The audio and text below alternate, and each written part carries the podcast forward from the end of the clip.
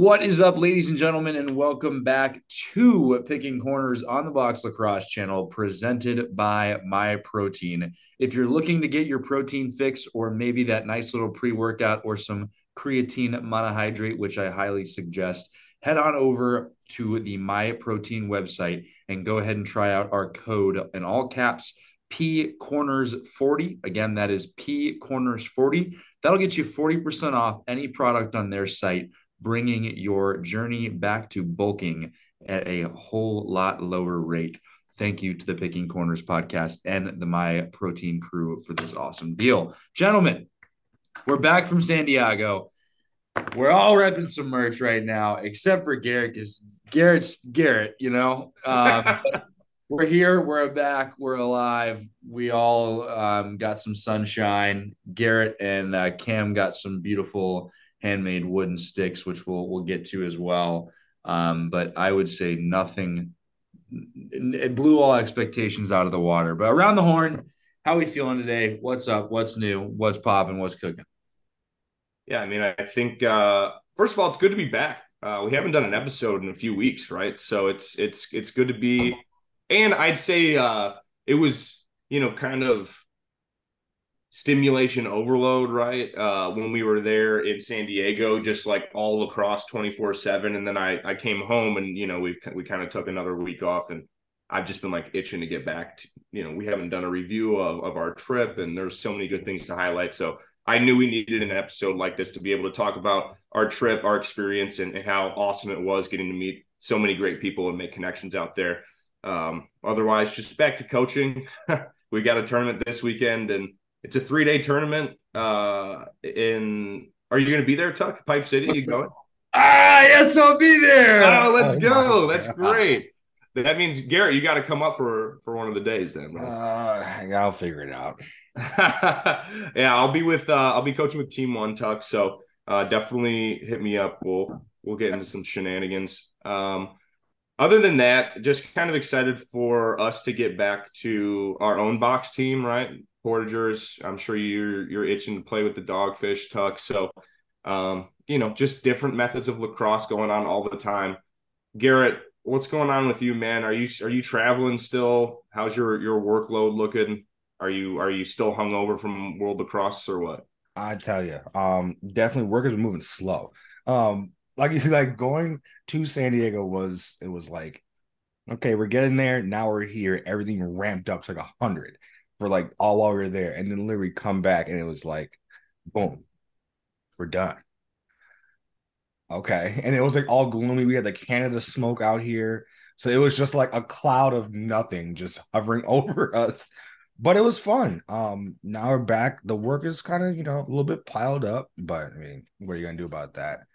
Um, just happy to be back, but really happy that we got the chance to go. That was fantastic. Yeah, let's let's talk about that smoke too, because you're not joking, right? So this is a box lacrosse podcast, although we are branching out, and it's been great to really be able to cover just lacrosse in general. But we've had a lot of Canadians on here. What what the fuck's going on up there? Like, can you guys figure this out? I went for a run the other day, and I, I come back inside, and I look at my phone, and it says that the air quality in Chicago is the worst on earth, and it's like smoking a whole pack of cigarettes. And I'm like if I'm going to be subjecting myself to that type of bodily harm, I want it to be under my own discretion, right? I'll smoke a pack of cigs. That's fine. I don't want the Canadians forcing that into my lungs. Okay. So I don't know what's going on up there. Hopefully they can get it figured out. Uh, the the club that I coach for, they did make us go out and play in one of the days that uh, the the air quality was pretty bad. So um, I, I, can't say I was super pumped about that. uh, I wasn't the one running around, but uh, pretty wild. I mean, it's nice and sunny and beautiful, beautiful here now. Um, but yeah, I mean, you can't really uh, predict any of this crazy stuff that's going on. I guess they had it in the East Coast right now. It's coming our way. And, yeah, uh, it was bad. I mean, it was like I don't know what it was like by you guys, but oh, it was for the viewers out here. You can kind of see. Yeah, it looked like that, but a little bit more dense. You could taste the smoke. oh yeah, it was like chemically. Yeah. Is there like there was no maple flavor to no, it? it, it was like straight up just bad, bad smoke. Like Marlboro Reds, you yeah. know. Nice. All nice. with yummy. On your some lungs. Turkish lights, right? Uh, this, this was a uh, this was an anti-smoking campaign. This is what this actually is. I guarantee. Reverse psychology. it's an anti-breathing campaign, actually. Um,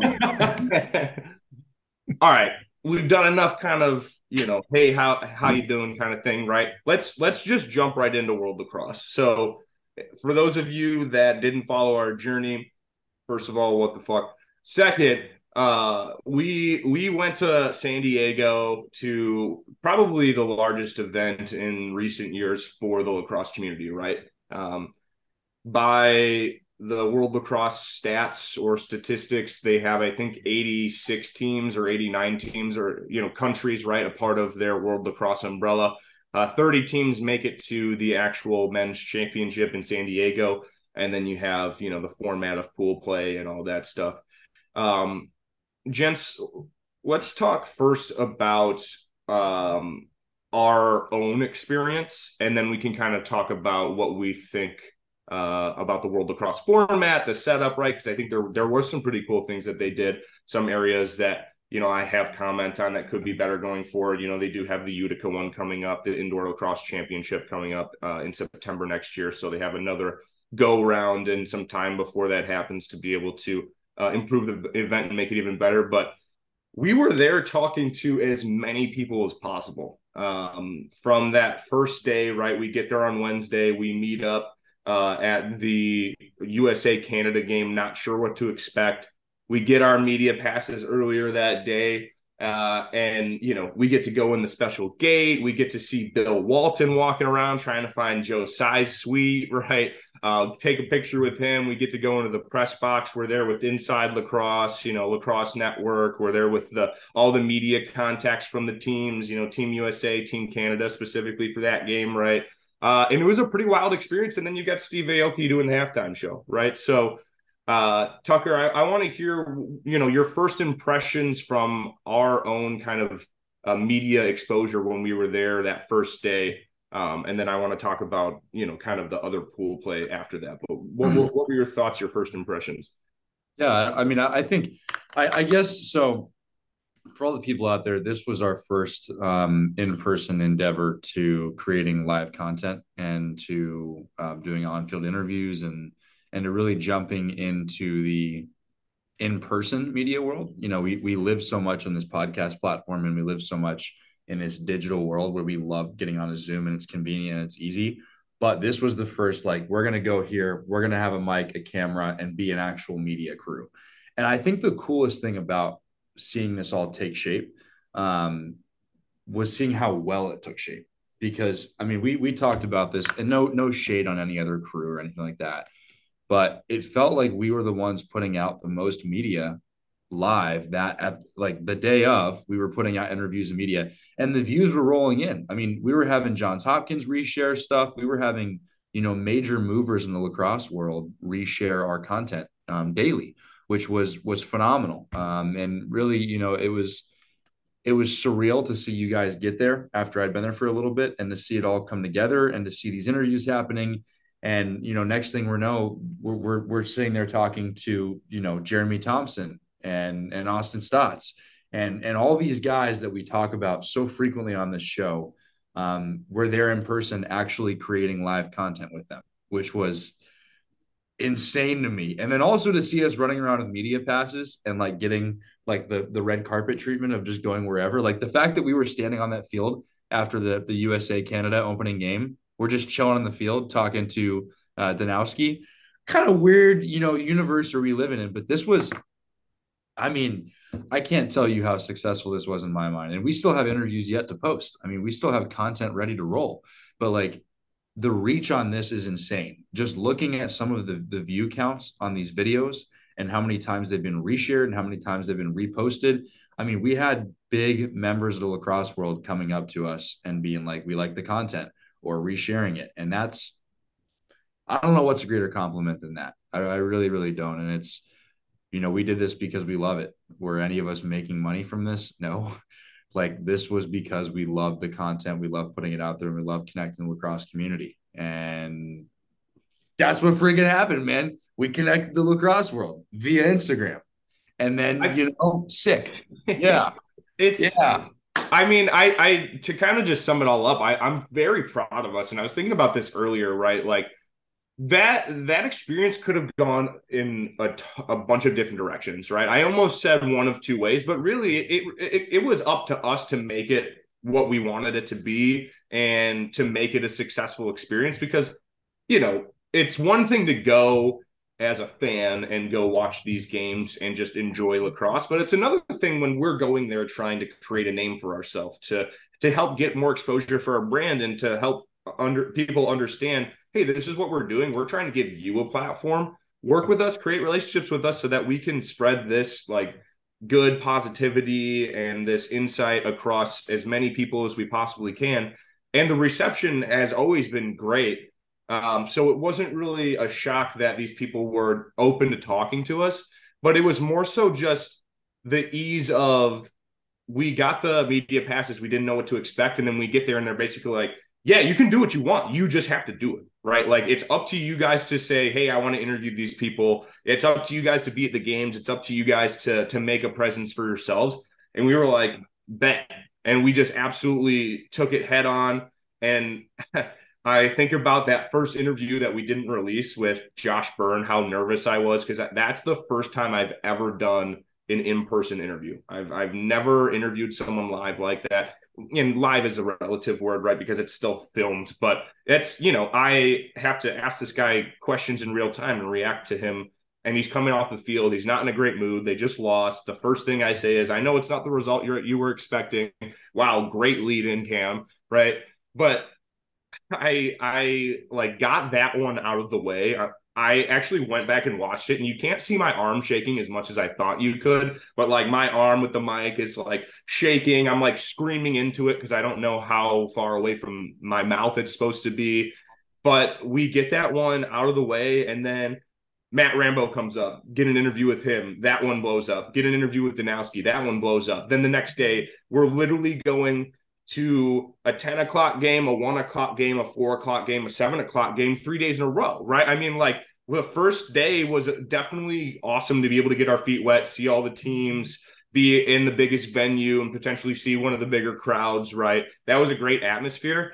But personally, my favorite was getting up at 8 30, 9 o'clock, taking showers, getting fucking Wendy's on the way, or like whatever food we could get to like supplement a breakfast and then going to the the pool play fields at San Diego State, which I really love the format and the fact that the fields were all so close because we could go see you know Israel play, and then after that we're seeing Team Jamaica play, and then we're seeing you know uh, Team Japan and France play, and Team Mexico and Italy and Peru and Puerto Rico, and like I mean I I'm like almost you know sentimental thinking about it because it was such an awesome experience and tying back to my whole kind of being proud of us point is we could have absolutely just stood on the sidelines, took a few pictures, and grabbed a couple interviews. But we tried to interview as many people as possible every game. Garrett's there getting the fans up, right? Taking videos of them, tagging them, getting mentions. I mean, we probably had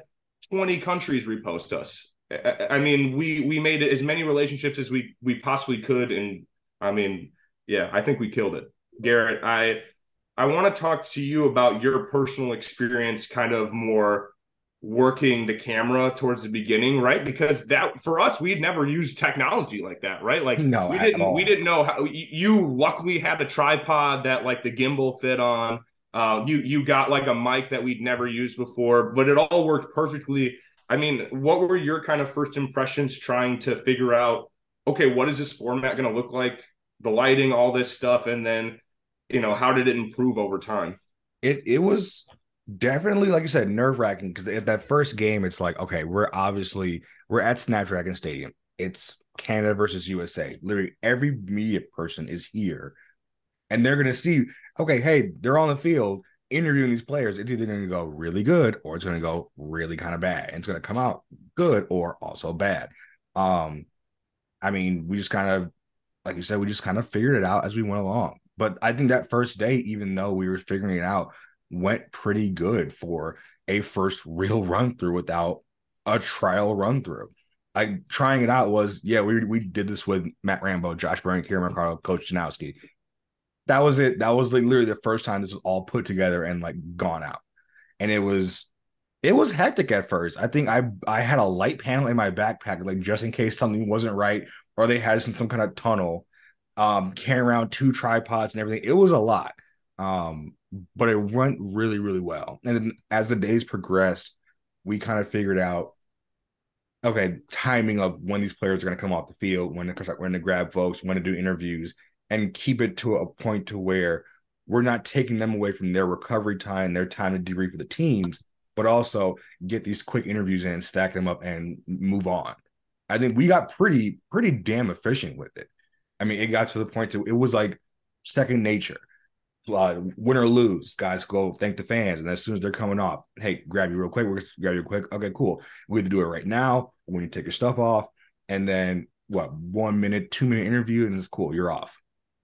Like it was like it was like clockwork, but that really showed that um I mean, we we just adapted to what we were given, and I, was, I we're also I'm I'm pretty proud of us too, even for like the parts of not focusing on the game so much, getting the fans involved. They're there obviously to watch lacrosse and to support their countries and their favorite players, but it's always nice for the teams to also show that people that aren't able to come, like, hey, our fans are here. We're not just here playing alone. No one knows who we are. We have a support and then also they can keep that memory also it's not just in their heads they can rewatch those if they really wanted to that part it really was uh i knew that was like that was to be super special for them. And that was i think special for me too. Yeah. Yeah man. Uh, it was just i mean you talk about a, a euphoric world or a you know dream world. It it felt like every bit of that. Um I mean, we're we're surrounded by awesome people. We get to meet, um, you know, Bill Walton, which is the weirdest lacrosse tie of all time. We just run into him in the hallway. Right. Um, I I didn't realize until after the fact that Cheech from Cheech and Chong was sitting next to me in the VIP tent watching the game the first night, and I didn't even realize it was him until he was walking away. Um, to see how many people from the greater world of pop culture and the greater world of sports, how many of them were invested in this happening um, was uh, beyond cool for growth of the game perspective, and then also just to see the the traditional tie into the game. Like I, I mean, I told you guys I was about as nervous as could possibly be to talk to Jeremy Thompson. Like I don't, I don't normally get nervous talking to people or interviewing people. Um, but I was, I was genuinely like, wow, I, I cannot believe this is happening. And it's, for me, it goes, I mean, it goes really full circle. Like I'm, I'm 23 years old. I started playing lacrosse when I was probably 12 years old. Um, and I started playing because I saw a video of Jeremy Thompson. Um, like I, my spark into the game of lacrosse began because of this guy. And now I get to see him play in what's likely his last world games and then get to interview him after a win when he's coming off the field. Like the blessing and the journey of that entire process is about as damn full circle as you'll get. Um, and it reminded it definitely reminded me, and I, I think it reminded you too for sure, how amazing the lacrosse world really is. Um, you know, it's it's easy to get caught up in sports, and it's easy to get caught up in media, and it's easy to be a number on a wall or just someone moving fast in a world that seems to be getting faster. But for that week and those days, we got to slow down, to live in a dream world, and to connect with the biggest superstars on a personal level. Um, and that, in my mind, doesn't happen in any other sport except for this world of lacrosse. I mean, that's what makes this special is those interpersonal relationships with people you never guess. I mean, it was it was even cool to see, you know, Nick Ocello come up to us in the in the media booth and take a funny picture with Garrett. And we're just talking about lacrosse in Iowa and and the weirdest, strangest world of connections. And then we've then run into to, to Quint Kessenich on the field. Um, and it's it's this everyone who's anyone in the world of lacrosse is involved in this. Um, like getting to catch up with Callum Robinson in the stands as he's yelling at the Aussies, cheering them on. This is his first time not suiting up with them. Um, like all these different storylines collided into San Diego for the greatest lacrosse two weeks you could ever possibly imagine. Um, that's what made this journey so special. Yeah, there's a few things that I want to I want to unpack. I mm-hmm. think in a minute we go around and it's just like a fun segment. We talk about our individual favorite interviews. Yeah. Before we get to that, though, some things that you've said and Garrett said that I want to touch on. So let's kind of go back to that first night, right? And us kind of feeling out what being part of the media for the World Lacrosse entails, right? We're absolutely bottom of the barrel.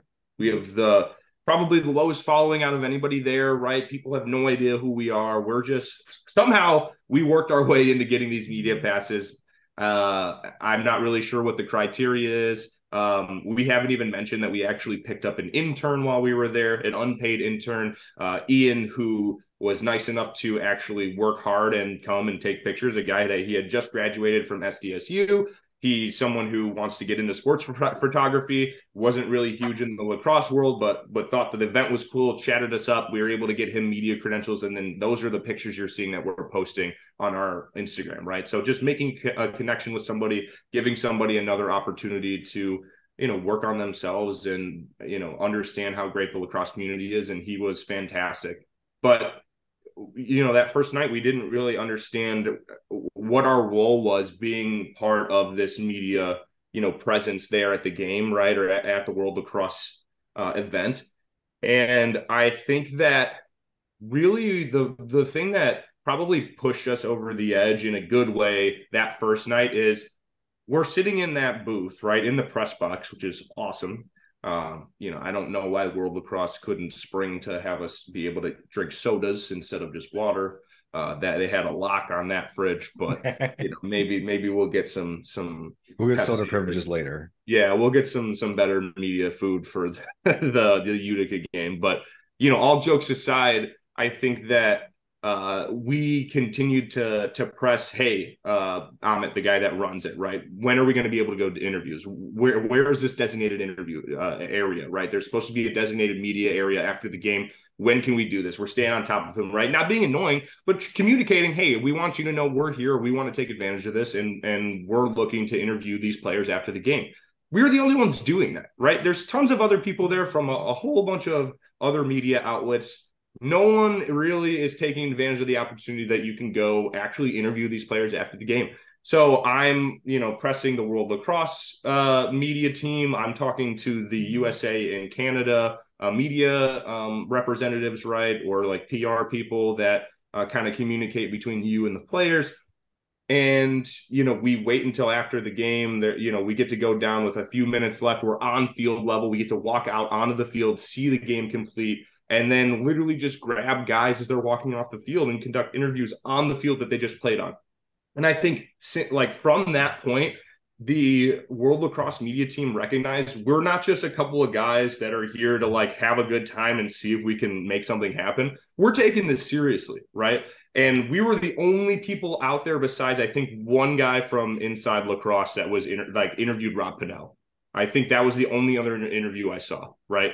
And we're grabbing, you know, uh, two players from Team USA, the coach, and a player from Team Canada, and we're the only ones out there. And I think, for, again, from that point, that's when World Lacrosse was like, all right, these guys are like taking this seriously. So they decided to give us more freedom. And then instead of us having to hound them for, you know, when we can go on the field and do interviews, they were telling us, hey, uh, if you want to interview guys, let us know beforehand, and then we'll take you down at a certain time. And they were really treating us pretty well. So I want to thank World Lacrosse for recognizing what we were there to do and allowing us to and giving us the resources to do it uh, the right way. And and like you said, Tucker, that then led to us being on the field talking to Cooper Perkins and Quint Kessenich, and and we're literally just rubbing elbows with Nick Acello and like you know uh, we're watching Team USA walk out onto the field three feet away from us and the Haudenosaunee and like all this stuff, right? So I mean it it started we like kind of set the tone that first day i think and and really you know took advantage of the opportunity we were presented and it led to a lot of successful content. And you know we started i think around 600 followers when we went to san diego and now we're we're about to hit a thousand. So you know i i i don't think we could really ask for a more successful trip from a relationship standpoint from a content standpoint from a brand building standpoint. I think we really killed it. Um, the other thing that i wanted to talk about also um, was just the fact that I really appreciated um, just the atmosphere of every team that wasn't in Pool A. right? Like we went to as many games as we could and saw as many teams play as we possibly could with the time we were there. And every single team, for the most part, was really happy to talk to us and was pumped that they had people interviewing their players, right?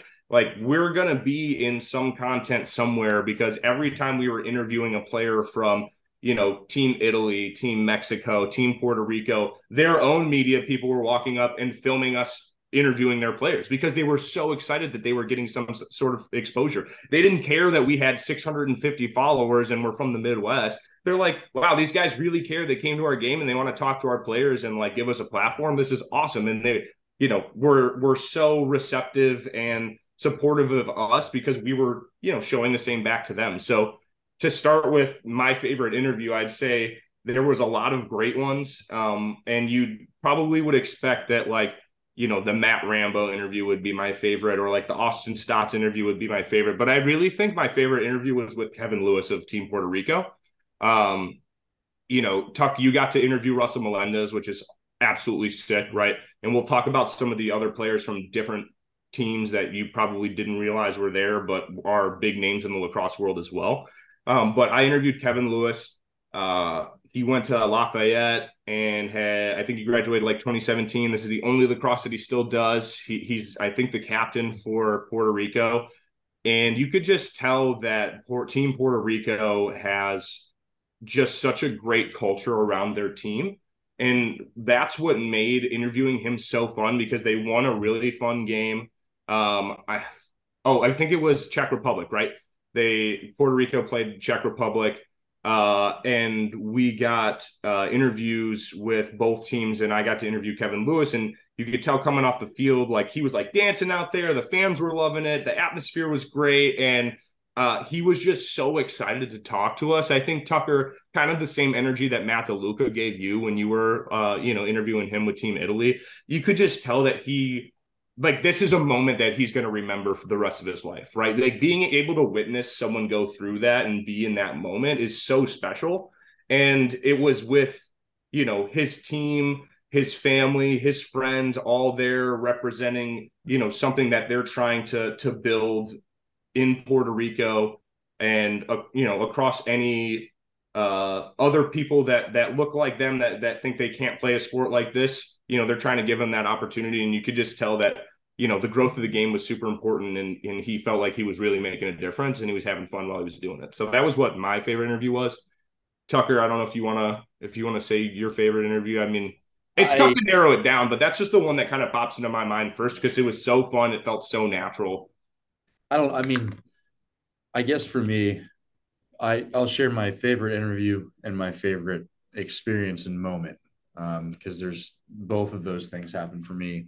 Um, I I for me it's hard to pick a favorite interview because I had a lot of kind of sentimental interviews um, that meant a lot of things to me. Like the Jeremy Thompson one was definitely a connection back to my roots in the game. Um, DeLuca was awesome because of the Italian connection, and you know I I'm closer to the Italian national program than I am any because I went and lived there and played for a year and then getting to interview my my two former teammates that I played with in Italy for a year that I haven't seen since I was 16 or 17 years old. That was phenomenal. I mean, that was a full circle moment for me to connect back to my lacrosse world. Um, and then I, I really think, I mean, Russell Melendez was awesome. Like, really enjoyed that and what he took from that. And talking to him kind of in the hallway throughout the rest of the week was really phenomenal in the dorms. Um, but I think the biggest one to me and the one that will will forever stick with me the most was interviewing my my buddy Benji from Uganda um, because I really that goes back to my favorite story and what I leave with the most meaning from that trip. Um, part of part of FCA and and what I was doing there with um, Fellowship of Christian Athletes and um, our service trip. You know, we played all these teams, we bonded with all these teams, we we got to practice with them, scrimmage with them, get to know them. Um, but Team Uganda and us were, were very much the closest because we were one of the sponsors of Team Uganda. Um, I mean, we did a we did a full barbecue with them. Um, we stayed up super late in the courtyard with them in Jamaica and got to hang out and cook food and and really bond. And then we played them twice, um, practiced with them twice, went to every one of their games, cheered them on, and I I really had the opportunity to um, bond with an incredible young lacrosse player, uh, Benji, for their team, who I have Snapchatted and talked to every single day since. Um, multiple of the guys text me every day now. They were Snapchatting me their whole journey home. They were in Dubai. They had a layover. They were Snapchatting me of the Dubai airport. It was hilarious. It's awesome. Like it's so cool to see. But that interview to me signifies that entire journey that I had with that Uganda team. And and I I went into this trip wanting to find a renewed love of the game and a renewed joy and maybe some new meaning because we live a certain lacrosse life lifestyle and as a coach, it becomes a business, and a business, it becomes a lifestyle. But I, I what I found in their game was it reminded me that regardless of how many goals they score or what happens, they celebrated the little wins like no one's business. Um, I mean, it was beautiful to see that. And then to have him come up and ask me about shooting and work with me on shooting. And yesterday texted me, you know, when can we get in a Zoom call and talk more about um, shooting form? Like that is the world of lacrosse that I was looking for of pure joy, of pure enthusiasm, and pure love of the game. So 100% my favorite interview was with Benji. Um, and just, you know, I'll get choked up talking about it, but, you know, asking him what his favorite moment was of the entire thing and, you know, him telling me that it was making a friend like myself, that reminded me how small and how beautiful this lacrosse world really is. So 100% without question, my favorite interview and, and my favorite memory tying all the way back. Yeah, 100%. I mean, and I think, you know, what's really been special for the three of us is to realize hey, there is, and I'm not even talking from a business standpoint for us. I'm more just saying, like, for lack of better words, there is a market out there for this lacrosse content that we're putting out that isn't just here's the the best players in the world doing you know playing at the highest level and you know these are the same five stories that you're going to hear this week it's like you know we got to talk to people that are there representing their country and potentially being in the united states for the first time playing lacrosse at the highest level they've ever played you know you know being in a in a position where they might be in a, a culture shock i mean it's it's a really amazing experience to watch unfold for these kids and I guess you know adults, but I, I almost look at a lot of them like I mean, there's high school kids out there that are getting an, an opportunity to play for their team, right? Stone Evans from Jamaica, JP Henry we interviewed from Peru, right? Like wild stuff. Uh, Garrett, I, I want to hear what your favorite interview was now. I had a couple of them. Um, Definitely, I think my absolute favorites was Joseph, uh, Joseph Ngawe from the Uganda team. Also, um, really, really good, um, a good soul and a good person. He definitely one. He knew his role in the team, uh, and him being mainly here, but he was, uh, he was really excited that uh, his entire most of his team was from Uganda and got to come here and play. Um, but also even though he's no oh yeah i play he plays at lindenwood he's played before he was very supportive of his team that maybe you know was still learning the game or maybe not at his level but bring everybody up. Um, and that was one team i really liked i i like to watch them play. They were uh you could tell that they were really starting to it's each each game went on even as the game itself went on they were getting better um with just like the little things. And that was awesome. That was really, really fun to see. I think the next favorite would have been oh, was it Jamaica? I even though I didn't interview anyone on that team, but the Jamaica game was really fun to watch, and even just like watch him, you you guys interview um those those players. That was a really electric crowd, and even the players themselves were like, answer any questions you want.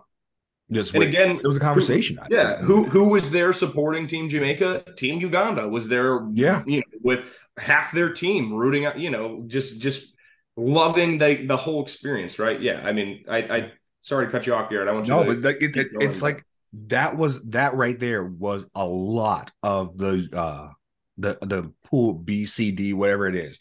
Um, Austria was cheering on Czech Republic. Let's go red the basic of color, same color jersey was just like that's they're cheering on. And it was like that is cool. They're, you're taking time out of your own practice. Like obviously, you just guys just practice.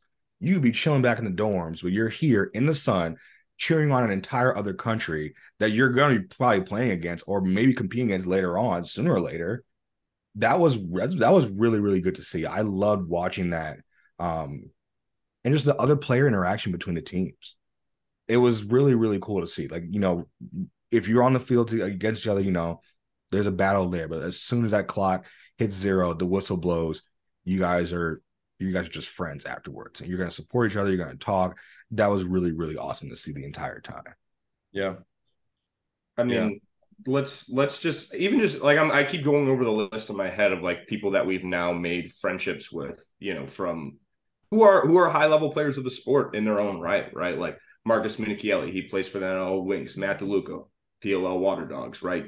Um, even JP Henry is going to play at Marquette. Russell Melendez plays Johns Hopkins, right? I mean, the list goes on and on of all these people that we've now made friends with and are supportive of of our kind of mission and goal that we would never have, you know, crossed paths with otherwise than this awesome event that we got to to go to.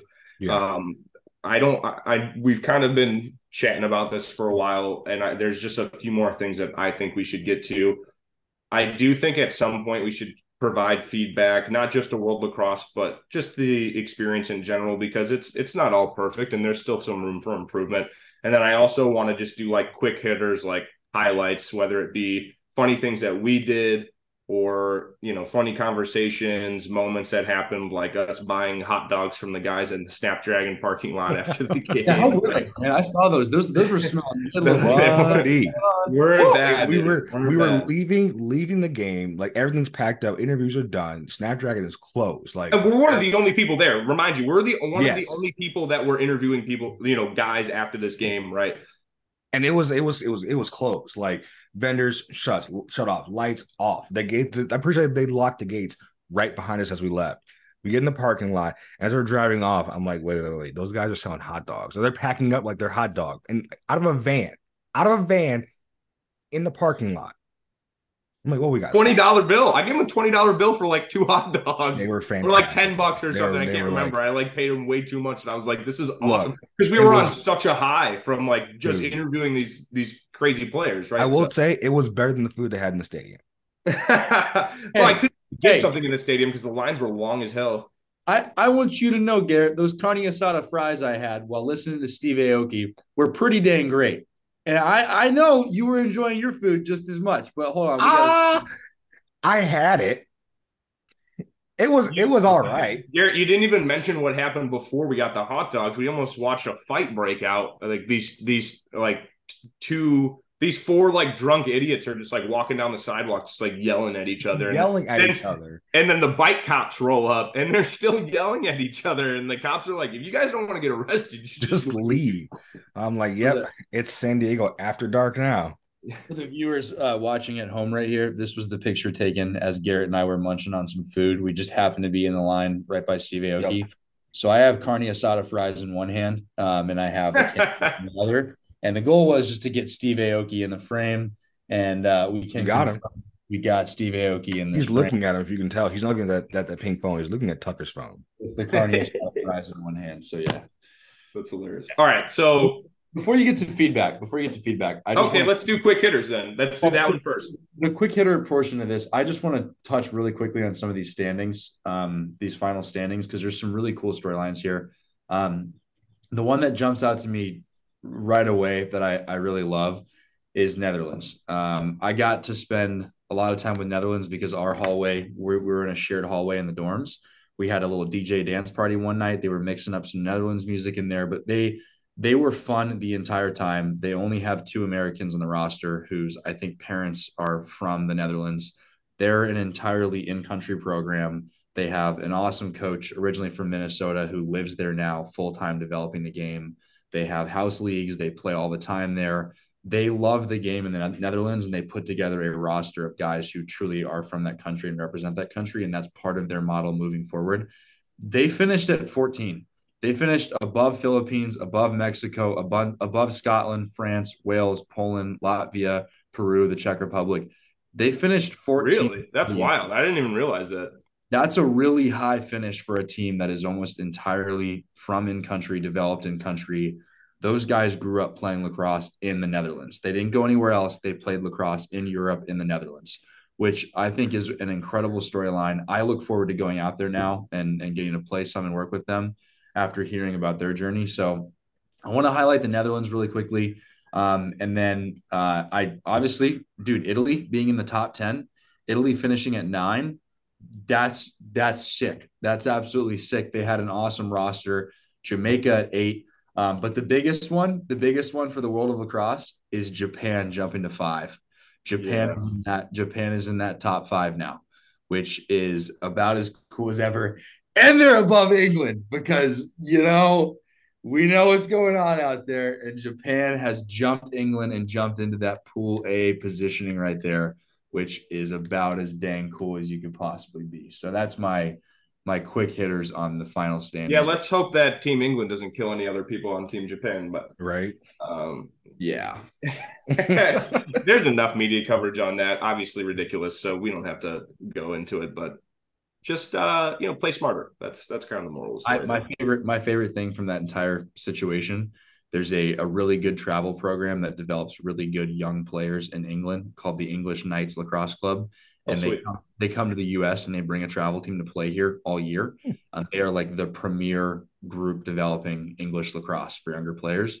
So they just they just straight up called out Team England pretty much called them a bunch of scumbags, said the entire corporation is corrupt and it needs to be overthrown. They took that moment, went to social media, and exposed everything in the development of, of English lacrosse. And the retweets on that post and the likes were like ding, ding, ding, ding, ding. They were just posted. Oh, oh my gosh, man. So that might have just that might have just opened a whole different can of worms to the development of the future of English lacrosse. So interesting there. I mean, washed up Laxbro has been posting the same. Like he he's all on top of that stuff too, right? I mean, uh, he follows us now. By the way, is a big fan. So uh, just you know, kind of uh, a cool tidbit there. But uh, I think for and this is I know we say quick hitters and numbers, which is hilarious, but uh, I think one of the things that we have to highlight is there was one particular team that definitely showed us the most love while we were there, and it was the Haudenosaunee national team, right? Um, you know, we've we've mentioned before that Tucker has a relationship with the general manager Darcy Powless. Um, you know, his son is going to be coming to play for uh, Tucker at Clark University, um, which is awesome. But that doesn't mean that they needed to uh, give us, you know, the the warm welcome and the kindness that they did. Uh, while we were there, we ended up going to two private practices, um, and those practices consisted of sitting feet away from the players, getting to listen to the huddles, um, conduct an interview or two, but we really wanted to respect their space and their time. And the only other media outlets there were a photographer for the New York Times, one person, and then their documentary team, right? And us. The the there wasn't inside lacrosse wasn't there. There's no one from ESPN. There's no one from Lacrosse Network. You know, I mean that we are the only three media outlets there and we're the only real like coverage team that is at this practice because the other two are mostly there for their documentary and are doing you know extensive stories on kind of their journey right um and we went to that first practice you know kind of stayed out of the way um garrett and i were able to get pretty friendly with darcy and and you know say hey, we want to interview Austin and, and potentially Jeremy tomorrow, right? I sat feet away from Lyle Thompson, which was crazy. Wanted to respect his space because I know that, you know, he's kind of just trying to to play the game that he loves and he's, you know, a little bit overwhelmed by the notoriety and everything that comes with it. Uh, so we definitely wanted to make sure that we didn't uh, attribute to any more of that because uh, there's plenty going on. But um, you know, with the opportunity we had, we we made the most of it, and and we were able to grab interviews after their game uh, with England, right? Um, and what's funny is as I'm texting Darcy and I'm saying, hey, you know, uh, thanks so much for yesterday. It was great. Like, would love to grab some guys tonight for the game. And Darcy's like, hey, why weren't you at practice this morning? Right? It's not like it's not like, hey, why are you, you know, bothering me? Or hey, yeah, that's fine. We'll see if we can make it happen. Right? He's like, yeah, we were looking for you guys this morning. Like, where were you? Like, he's expecting us to like start showing up. I'm like, oh my gosh, Darcy, I'm so sorry. Like, I honestly didn't know that that was an option. He's like, we practice every morning. I'm like, okay, we will be there. So we went the next, we went the next day, right? We got to pass around and shoot around in the same field that the Haudenosaunee practice on.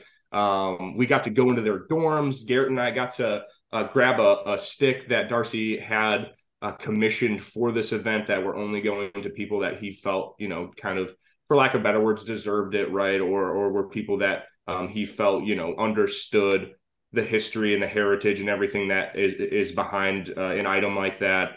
Um, you know, it's it's not just a stick; it's something more than that. And and we were so lucky to be a, a part of that experience.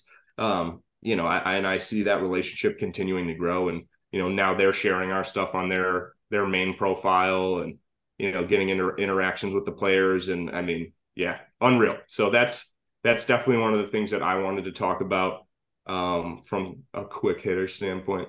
Uh, Garrett, do you have any any kind of like funny moments or anything that you think that we should highlight before we just give a little bit of feedback on the event and then get out of here? Dahoga. I wasn't sure if you were going to bring it up. do we want to leave that? That's the joke? clip. That's the clip right there. right wanna, there. Do you want so, to leave it an inside joke? To everyone, no, you got to explain this. To everyone in the lacrosse world, if you are as I don't even want to say the word mainstream. Yeah. If you're as mainstream as I am, you know, you didn't super duper dig into anything, do that. Okay. So, um, the Dahoga Nanticoke, that's how you say his name. It's not Tahoka, it's Dahoga. Um, now, one, I apologize. Two, he gave it to me during the interview. But three, still a great guy and a great interview. Um, and it was it was, it was even interesting to hear that he got injured before the games even started. It was still just like getting there, practicing. Now he's injured, but he didn't just like fly home. Like all right, whatever. He's there everyday practice in the dorms, on the field with his team, even just giving little tips, helping out for practice. It was that was cool. Um, and even for him to still say, you know, we get to be here and represent who we are to the world, still awesome. So yeah, I know how to say your name now. And yeah. I think that that's just, you know, if that's the worst thing that happened to us while we were there, I oh mean, my god, really that, like there's so many things that could have went wrong. We could have had an awful experience. No, you know, we could have had people not respect us or show us the time of day or like, you know, be like, who are you guys? Why are you trying to talk to me? Right. So if like I, if anything, I just see that as a learning experience, right? Yeah, that that's all that, it was. You know, shows us, hey, like we did so much to get ourselves here, but now that we know that we can do this and be in this type of environment where we're talking to high level players and getting this content, all right, well, now we have to take the next step and we have to do more professional research and we need to make sure that we're a little bit more prepared. And that just happens over time. We literally have no formal training in this at all. And we put together an amazing product over four days, you know? So yeah. it, it, that is, I, if anything, I think that's something that will always like stick with us throughout the entirety of this you know brand that we're creating in the Picking Corners podcast, and it'll be something that's something to look back on. It's like, hey, remember the first time we did live interviews and uh, you know, Garrett fucked up the Dahoga's name and he gave him some shit about it. And yeah, that was awesome. Now um, I will kind of go off of that. Like this is, I guess we can go into more of the off the quick hitters part. Um, the fact that you say, you know, we were there, we really just kind of started doing this and we were, I'm not like we were killing it. Um, I expected more from World Lacrosse on their media side. Right. So are we go? We're getting yeah, the feedback. I'm done. We're getting to it. Yeah. yeah. yeah. I, I expected more on their media side, um, for more of not to say you know you, you have ESPN doing this, you have your games online being shown, you do you know, you're posting on Instagram and social media, um, but after that, there's there's more to the story than what a picture can tell. There's more to the story than what a actual you know you watching the game and you posting the stats after the game can tell people that aren't that weren't able to come here from around the world they want to see that people are representing them their country at these games. They want to see the they want to see their fans. They want to see the environment what everything's like. They want to experience it even though they can't be there. They want to interact with the players that these kids and these other people will uh, they actually look up to because they're representing them on that field. I didn't feel that that was there nearly enough Um, from the fact of we were what we are three guys with a couple phones and a microphone, and a tripod, out there running around in games between games, picking out who we're going to interview. Right after the game, it's like two minutes per person, so that we maybe spend like maybe a maximum of five to ten minutes really after the game doing that, and then we're out and off to the next game. When they're starting up, whether it's halftime or like fourth quarter, I'm out there with the, with my you know camera and everything, getting the crowd hyped up the team loves to hear that. The fans love to see that. Hey, we're getting some notoriety. We're here. We're loud. Everyone wants to be the best fan section. I don't understand what the issue is in like in having more of that coverage. Um, and there um, came a there came a point too where ESPN was literally pausing their coverage until you yeah. were done making the fans oh up. Right? Like, that's hilarious. Yeah, it, the, it was the Uganda and Italy game. I I I ran the entire length of the sideline for both both sides of fans to get them fired up before the fourth quarter. And they didn't let the game go because everything there was so much noise and there's so much going on that they held the game until they're like, okay, oh, can we go now? And they're like, yeah, now you guys can go. He's done running around hyping these people up. At the same time, do that. That's awesome. You want to hear that background noise. Lacrosse shouldn't be just a silent game you watch on TV. This isn't golf, you know? Like we want to hear that. People want to hear that noise and excitement around this stuff.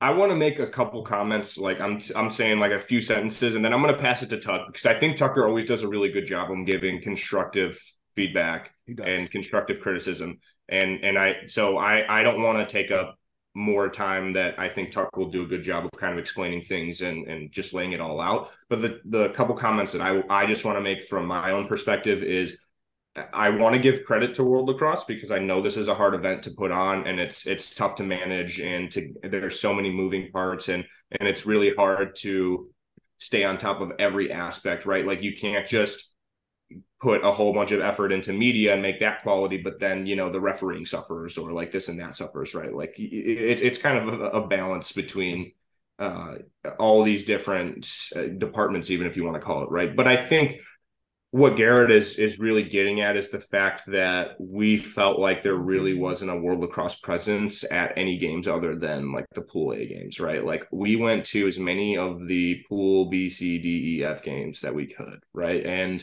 we're the only ones there on the field after the games interviewing these guys. If you look at the social media presence presence from World Lacrosse, it's the players holding the mic with a question on their story, right? You know, it, it just kind of seemed a little impersonal, or um, you know, it, it didn't seem so personable. It, it, didn't really give off the the notion of these people are here trying to uh, give these teams a platform to show that they're out here representing their country, right? So I, I just think that there's uh, some improvement there. Uh, my other comment is that I think uh, I was a little uh, unimpressed with the presence of the teams from Pool A, specifically Team USA, um, kind of just acting like they were a little bit better than everybody else. And I'm not, I, I know that these guys are celebrities. And I know that when people go to the Olympics, you know, the, the highest level sport, eh, you know, athletes aren't rubbing elbows with like the people at the bottom or the countries that are just happy to be there. Like I understand that. Right. But at the same time, this is a grow the game event. And I think if, and I'm, I'm kind of stealing this a little bit from, uh, the back of the bird episode with Nick Ossello that they just dropped and they were kind of commenting on the same thing. But I'm just surprised that you know you didn't see those guys at one matchup right at one game sitting in the stands right you didn't see them you know uh, taking the time to to do a, a, surprise visit to the the Team USA merch tent and just like make a few kids' day, something like that, right? And and I, I think you could even comment on the fact that the the merch game in general was really weak. I mean, it was either buy this ninety dollar sweatshirt or there's like three countries that have a merch tent up and those are your only options and i was kind of disappointed with that. I'm going to leave it there and tucker you kind of want to give your feedback we can have some closing remarks and then get out of here. Yeah i'm going to keep it quick. I got to jump here in a second but i agree. I think the presence of, of major teams throughout the tournament um, left something to desire. Uh, I don't think I was a big fan of having the campuses split between University of San Diego and San Diego State.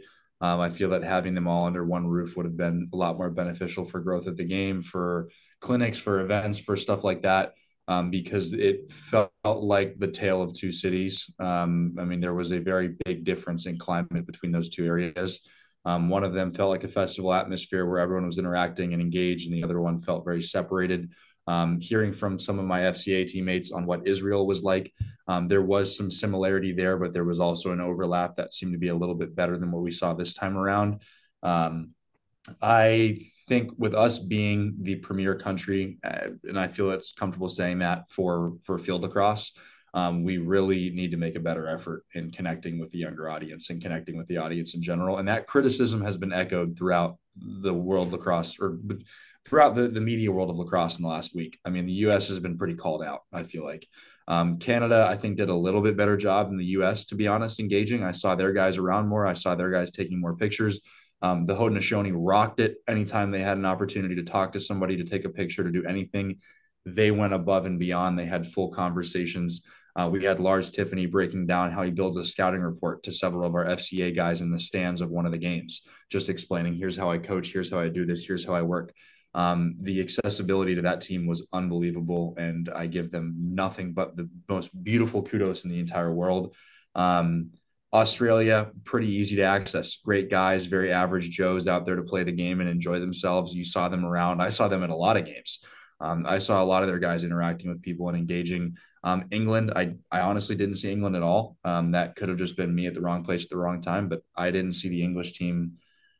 I don't think I saw them once outside of actually playing. Um, but again, when it comes down to the US and us being the premier country, we need to be more accessible. We need to be more open. We need to be more willing to work with kids. And um, again, it goes back to we are the one country that currently has celebrities who are lacrosse players, essentially.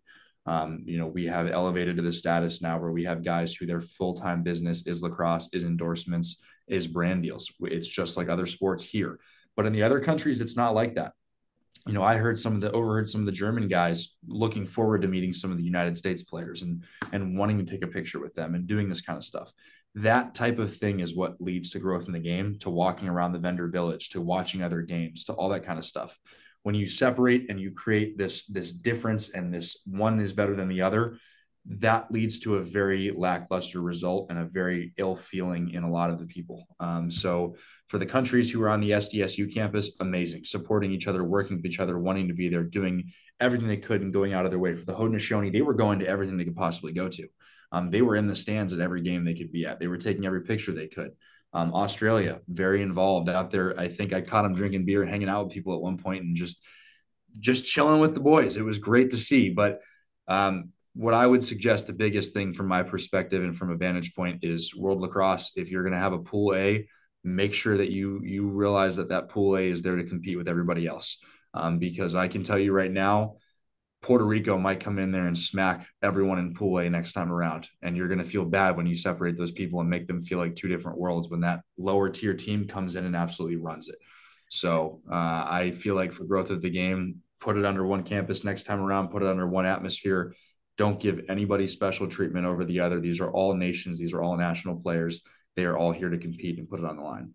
Yeah, and I think that's easier said than done, right? I think that at the at the end of the day, there are going to have to be some differences because, like you said, there some of these guys are celebrities. They they do need some sort of special treatment to a certain extent. But I think that kind of to wrap everything up in in one statement, if this was uh, a community that was trying to build something like the NFL or something like the NBA, where it's this elite, untouchable community, then that would make sense, right? That you would section that those best teams off and those highest level players, you know, to themselves but that's never been what the lacrosse community has wanted or asked for. It has always been uh, about creating a sport that is fun, popular, but still, like you said, super accessible, and that the highest level player to the you know lowest tier player, there's not a huge gap between those. They're they're still very uh, on the same uh, playing field, you know, people wise, if that makes sense. And the last thing I want to point out too is we don't know what was going on behind the doors for Team USA. I know they do a lot of film, they do a lot of training, they spend a lot of time in that. So